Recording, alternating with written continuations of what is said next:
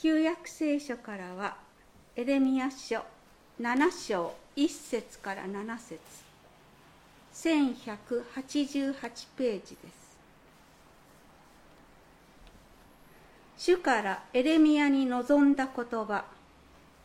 主の神殿の門に立ちこの言葉をもって呼びかけよ。そして言え。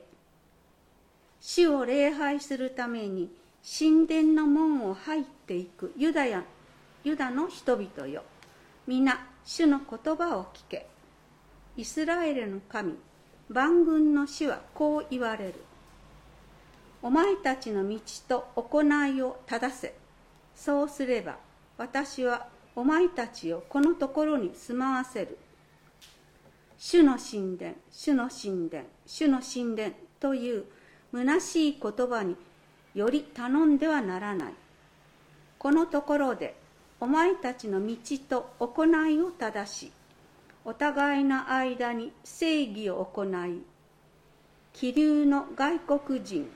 孤児家父を虐げず無実の人の血を流さず異教の神々に従うことなく自ら災いを招いてはならない。そうすれば私はお前たちを先祖に与えたこの地このところに常しえから常しえまで住まわせる。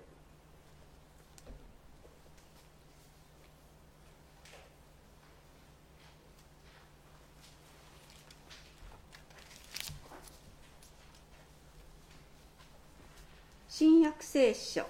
使徒原稿録19章13節から20節。251ページ。ところが各地を巡り歩くユダヤ人の祈祷師たちの中にも悪霊どもに取りつかれている人々に向かい試みに主イエスの名を唱えてパウロが述べ伝えているイエスによってお前たちに命じるというものがあった。ユダヤ人の祭司長スケワという者の7人の息子たちがこんなことをしていた。悪霊は彼らに言い返した。イエスのことは知っている。パウロのこともよく知っている。だからだが一体お前たちは何者だ。そして悪霊に取りつかれている男がこの祈祷師たちに飛びかかって押さえつけひどい目に遭わせたので彼らは裸にされ傷つけられてその家から逃げ出した。このことがエフェソに住むユダヤ人やギリシャ人すべてに知れ渡ったので人々は皆恐れを抱き主イエスの名は大いに崇められるようになった。信仰に入った大勢の人が来て自分たちの悪行をはっきり告白した。また魔術を行っていた多くの者もその書物を持ってきて神の前で焼き捨てた。その値段を見積もってみると銀貨5万枚にもなった。このようにして主の言葉はますます勢いよく広まり力を増していった。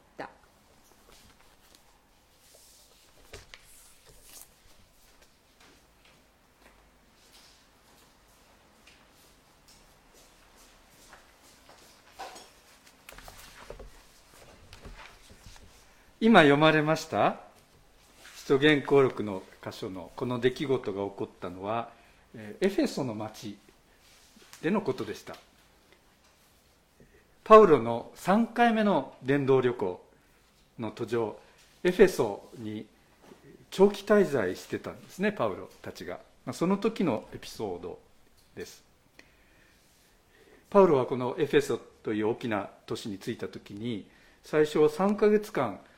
ユダヤ人たちの集う街道に行ってシナゴーグに行って神の国を語りました、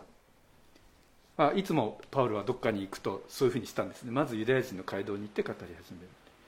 ところが、そのエフェソの街道のユダヤ人たちのある人たちは非常にかたくなでパウロが説いてるキリストの道をこう非難してくるのでパウロはそこを離れたんですね。離れてティラノっていう人の行動を拠点にします。このティラノさんっていう人がどういう人かよく分かんないんですけどもああのパウロにその場所を教室として提供してくれたっていうことみたいですね。そこはいろんな人が出入りして学ぼうとしてた。でそこで2年間パウロはイエス・キリストのことを、え、説いたわけです。この時期は、えー、パウロさんにとってはすごく充実していた時期だったと思うんですね。ここでもユダヤ人にもギリシャ人にも福音を述べ伝えた。そして今読まれた箇所の最後はですね主の言葉がいよいよ力強く広まっていったっていうことでしたよね、まあ、その言葉によってパウロの語る言葉によって社会に大きなインパクトを与えたんです。それから手紙もせっせとこの時期書いていてガラテヤの信徒への手紙とかコリントの信徒への手紙複数ありますけれどもあの手紙とかをこの期間に書いたんだろうっていうふうに考えられています。フィリピの手紙なんかもそうですね。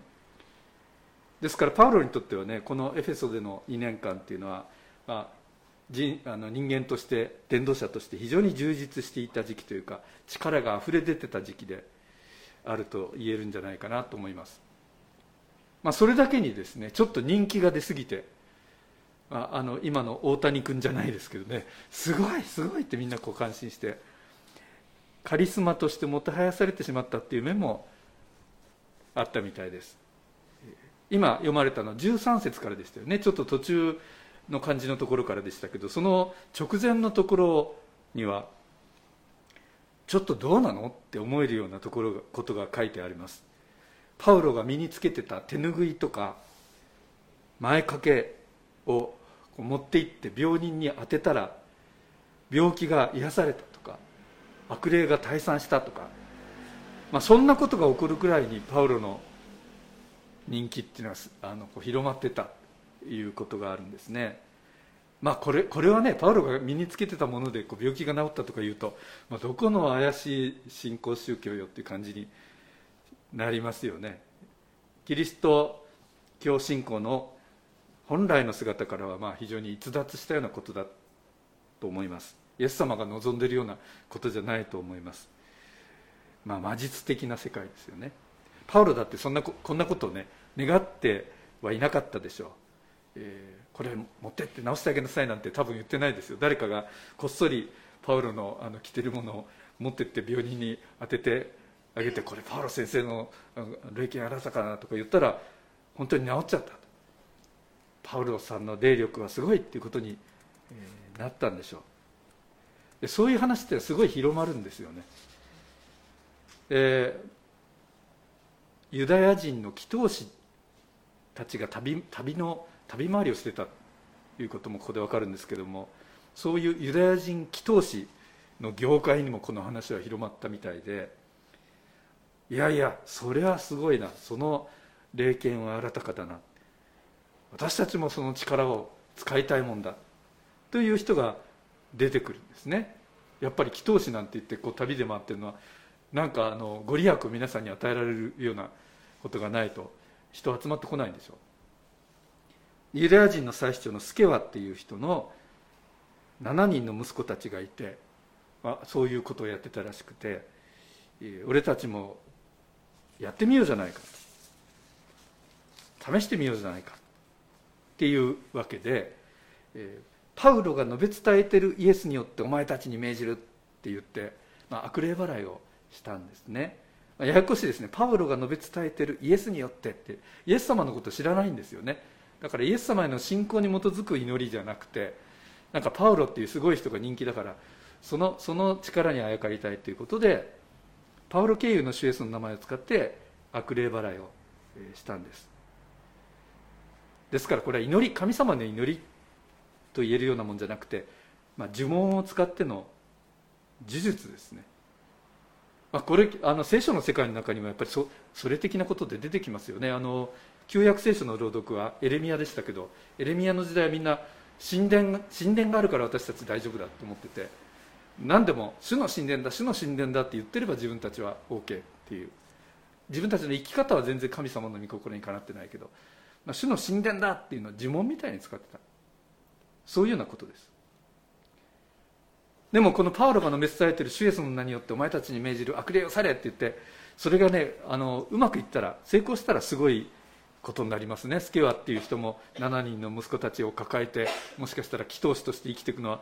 食べていくの大変だったかもしれないけどこれ使えたらもうあの商売繁盛間違いなしですね。ところがそうやってみたら息子たちがやってみたら悪霊に逆襲されたっていうんですね。これ面白いですね。あのイエス様の伝道においてもそういうこと起こってますけど悪霊っていうのはあの悪い力なんだけどでも神様からの力っていうのは分かる分かるんですよね。これは神からの力かそれともそうじゃないかっていうのは悪霊は非常に敏感で分かるわけです。で悪霊がスケワの息子たちに言い返すわけですね。イエスのことはよく知ってる。パウロのこともよく知ってる。だがお前たちは何者だ、まあ、悪霊にも意地があるというかただ名前使ってるだけのお前たちなんかには俺はやられないよ。ていうわけでしょ。うで悪霊に取りつかれて疲れてた男はですねあのこのインチキ祈祷めっていうわけでスケアの息子たちをボコボコにするんですね。彼らの服も服も剥ぎ取っちゃってですね彼らは裸で家に逃げ帰ったっていうこうお粗末な顛末になるわけですね、えー、面白いですね。結構この悪霊が絡むとこういうことっていうのが起こるんですけれども。でこの事件も人々の間にあっという間に知れ渡ります。みみんなのうちにこう恐れの感覚が生まれます。悪霊っていうのは主イエスの名は知ってるんだ。恐れてる。主イエスは本物なんだ。そのイエスを伝えているパウロのことも知っている。パウロも本物なんだ。でもただ主イエスの名を使って魔術をやってるようなインチキなやつはその正体を見破ってしまうんだ。いやイエスというお方はすごい。っていう恐れと驚きが広がっていくわけです。まあ、なんというかあの小さな石がですねポンと静かな水の中に投げ込まれた時に波紋が燃えのほかわーっと広がっていく。そんなようなイメージを持ちます。すごい波紋をパウロの語る言葉が引き起こしていったわけですね。もう20年以上前の話になりますけど、私は一度エフェソにあの行ったことがあります。エフェソスの都市遺跡を訪れる機会がありました、まあ、あのエフェソスに行くとですねもう非常に大きな立派な建築物が多く残っているんです。当時の街並みをたどれるような遺跡なんですね。なんであのそんな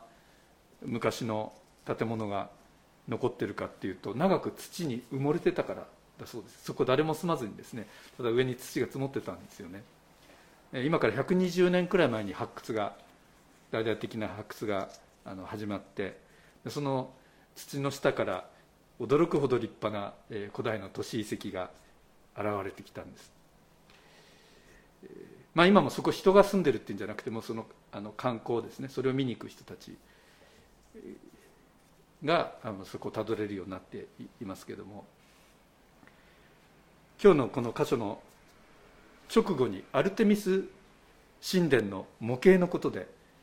パウロぶっ殺せみたいな暴動が起きてでそのボートと化した人々が野外劇場になだれ込んだっていう話が書いてあります。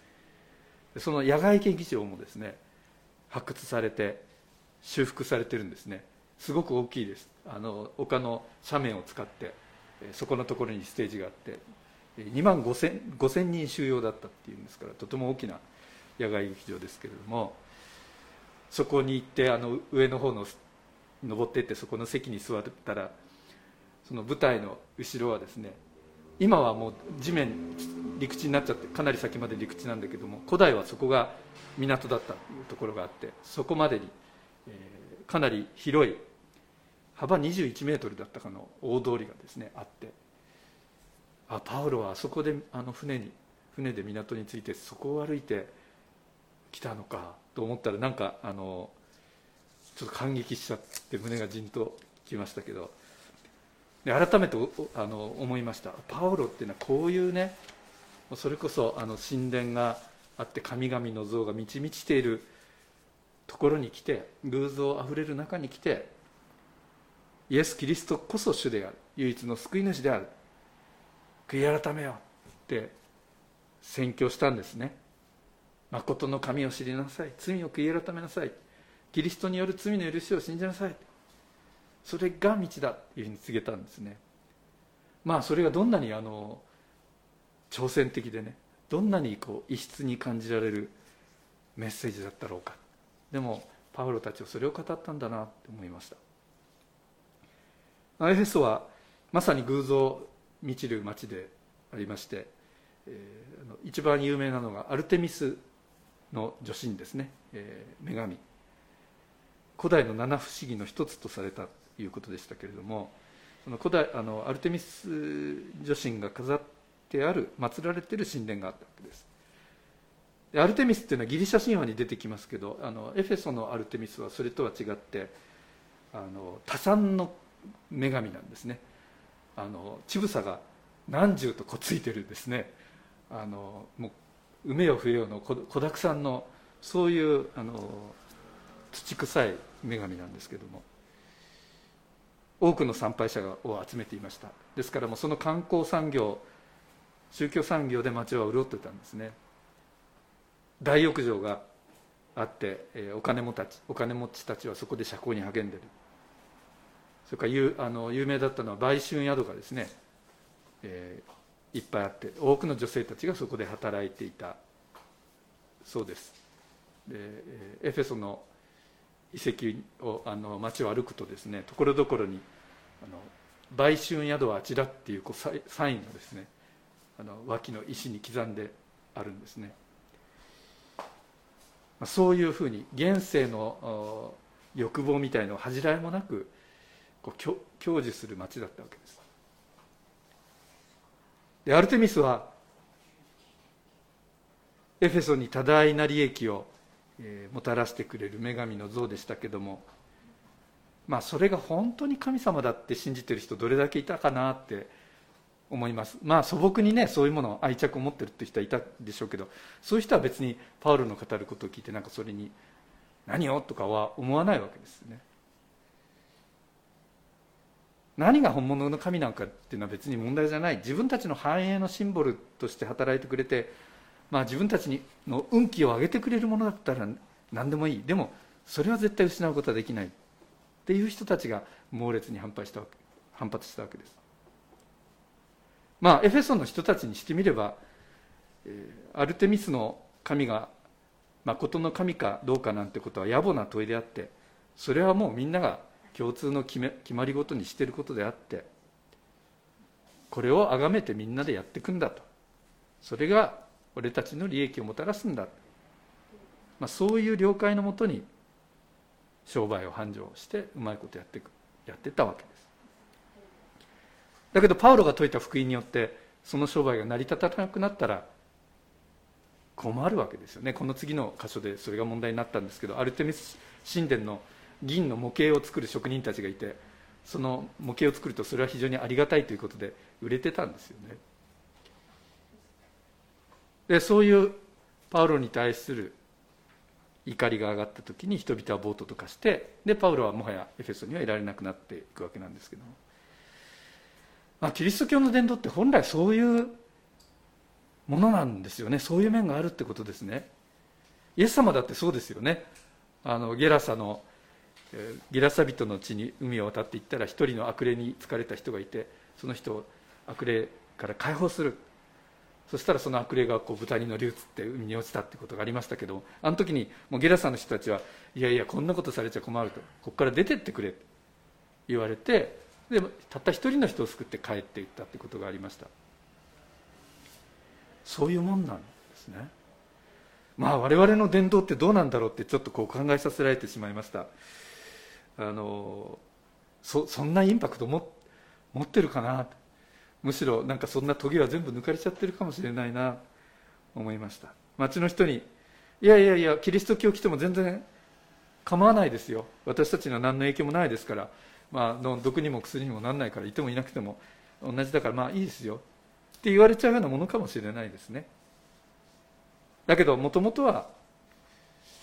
キリストを信じる人たちが増えてきたおかげで俺たちの商売上がったりだとこういかがわしい商売とか不道徳な仕事をしている人たちが怒り出すようなねキリスト教排斥運動を起こすぐらいの衝撃を与えるのがキリストを伝えるっていうことかもしれないですね。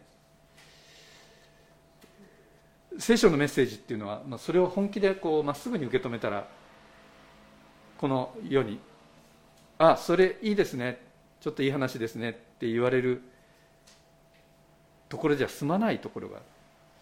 あるところでガツンとぶつかる。非常にこう厳しい拒絶を受けるようなところがある。そして迫害を受けるようなところがある。時にはそれで騒動さえ起こる。でももしそこで何か騒動が起こった時にそれは聖書に従っていないからそんなことが起こったっていうよりはむしろ聖書に従っているがゆえに起こるっていうことでしょう、まあ、今日今読まれた箇所には自分たちのそういうあの今までのあの握ってきた既得権益を奪っちゃうからキリストを伝える人を追い出すっていう動きになった人じゃなくてもう本当の神様を知りその力を知って神様の前で恐れを覚えたので今まで抱え込んできたもの今までやってきたことは全て捨てますっていう人たちがいたっていうことが証言されています。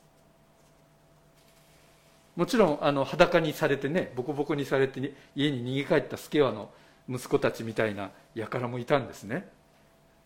だけどそうじゃなくて信仰に入った大勢の人が来て自分たちの悪行をはっきり告白したっていうことも書いてある。こういう人たちもいたんです。今までねいかがわしい呪術によってあの名前この名前使って魔術的なことを行って人々からお金を巻き上げて来た自分たちである。でもそれは本当に間違っていたことだった。悪行だった。ごめんなさい。この罪を許してください。もう私たちは生き方を変えます。っていう人たちがいたんです。魔術を行っていた多くの者もその書物を持ってきて皆の前で焼き捨てたっていうふうにも書いてあります。この書物はね本当にあの高価なものだったみたいですね。あの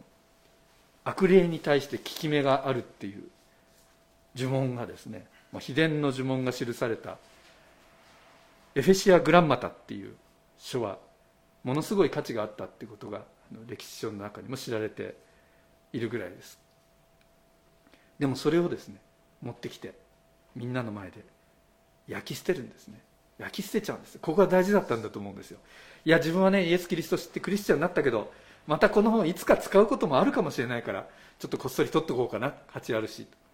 ていうんじゃなくてね。あるいはまあこれはもうあの自分使わないからでも売れば相当な金額になるから、ま、これ売ってお金に変えようと、まあ、それいいことに使えるじゃないかとか言うんでもなくてこれは間違ったことだから。燃やさなきゃいけないって今その決意も込めて潔く焼却したんですね、えー、その値段を見積もってみると銀貨5万枚にもなったって書いてあるでしょ？これちょっとあの面白いなと思いましたね。誰が数えたんでしょうね。ボンボンって燃やしてるのに「あれあれあれ」とか言ってね。計算してた人がいたっていうこと。でもしかしてこれあのルカさんとかその仲間だったのか分かんないけど。あのパウロの弟子の誰かだったのか、えー、数える必要なんか全然ないんだけど思わず数えちゃったんですよね。あんな高価なものあ燃やしちゃってるって感動したのかもしれないですね、えー、つい数えちゃう。いくら、まあ、我々もすぐに、えー、経済効果何百万円とか何千万とかすぐなんか出ますよね。人間のお金への執着っていうのはすごいものがあります。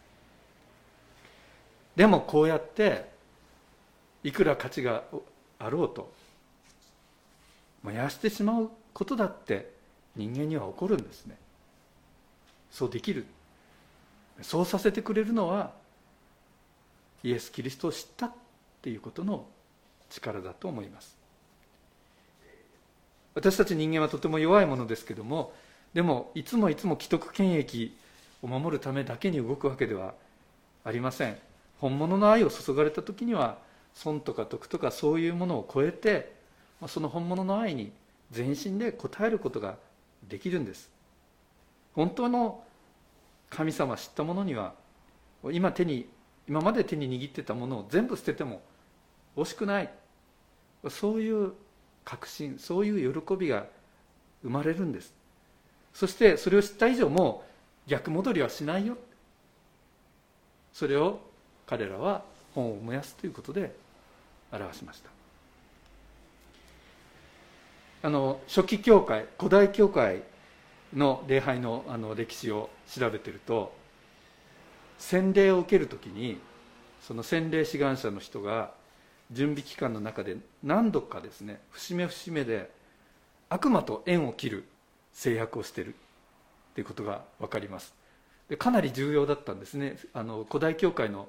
洗礼式を見ると洗礼の直前の時にもあの神様を信じますって制約をする前の段階に一つ前の段階に私はもう悪魔とは手を切りますって西側に向かってね、えー、西に向かって縁を切る制約をしてから今度東を向いてイエス・キリストを信じるっていう誓いをするしたんですね。まだキリスト教が迫害されてた大変な時代です。そんないい加減な気持ちではクリスチャンにはなれない。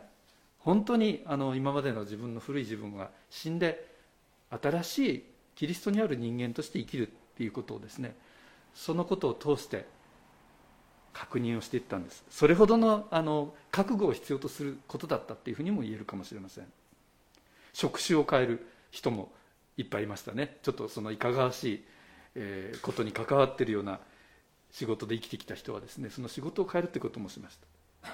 お金。もろもろの偶像性的な欲望をかきたてるもろもろ人は悪行へと引き込んでいくものはいっぱい社会に満ちている。私たちはこれからはそれとは手を切って新しいキリストにある生き方をしていきます。私たちは随分その時代とはその環境とは違うところに生きているようですけれどもでも同じようにいろいろ人悪しき方向に向けていくような力の中で生きている。その意味で私たちが自分の生活を新たにしていく。その覚悟を持つということは必要性においては同じことではないでしょうか。パウロもパウロ自身も言っています。私はねあのフィリピンの3章のところですけども私も肉的なことであの誇ろうと思えば誇れることは結構ある、えー、生まれも、名門のベニヤ民族の出身でヘブライ人の中のヘブライ人だ。一番もうあの名門のえー、立法の先生について学んできた。でも私にとって有利であったこれらのことをキリストのゆえに損失とみなすようにななりました。って言っています。そればかりか私の主イエス・キリストを知ることのあまりの素晴らしさに今では他の一切を損失と見ています。キリストのゆえに私は全てを失いましたがそれらを塵り悪たとみなしています。言っています。パウロ自身もそうだったんですね。どんな素敵な既得権益もチリアクタのように見える。イエス・キリストを知ることの素晴らしさのゆえに。私たちがキリストを知るっていうのはそういうことなんです。本物に出会ったらその本物一本にかける。朝日教会でもよくね歌われるたびたび歌われてきた賛美歌「キリストには変えられません」世の宝もまた富も。この方が私に代わって死んだゆえです。変えられません。っていうものを私たちは思っている。あのエフェソで生まれ育った魔術を使って生きてきた人たちが高価な魔術の書を燃やし尽くした。そんな新しい生き方をさせる本物の愛がキリストにある。私たちはそれを知りたい。祈りましょう。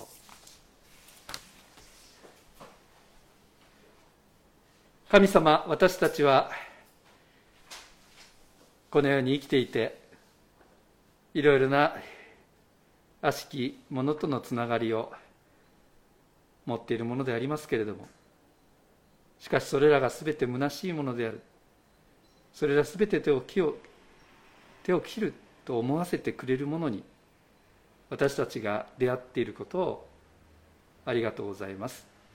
どうか私たちがキリストの素晴らしさをキリストを知ることの素晴らしさを知ることができますようイエスの皆によって祈ります。